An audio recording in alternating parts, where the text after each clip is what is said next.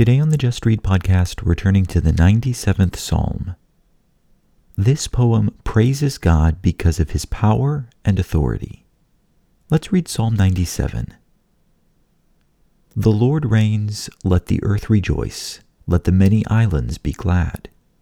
Clouds and thick darkness surround him, righteousness and justice are the foundation of his throne. Fire goes before him and burns up his adversaries round about.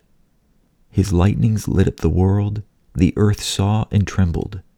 The mountains melted like wax at the presence of the Lord, at the presence of the Lord of the whole earth. The heavens declare his righteousness, and all the peoples have seen his glory.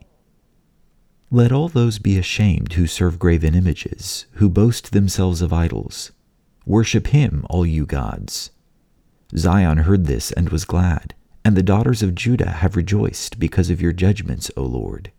For you are the Lord Most High over all the earth. You are exalted far above all gods. Hate evil, you who love the Lord, who preserves the souls of his godly ones. He delivers them from the hand of the wicked. Light is sown like seed for the righteous, and gladness for the upright in heart. Be glad in the Lord, you righteous ones, and give thanks to his holy name. That was Psalm 97.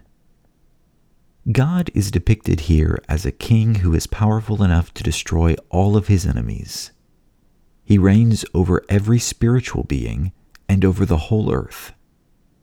As such, he is worthy of our praise and thanksgiving. Thank you for reading with me.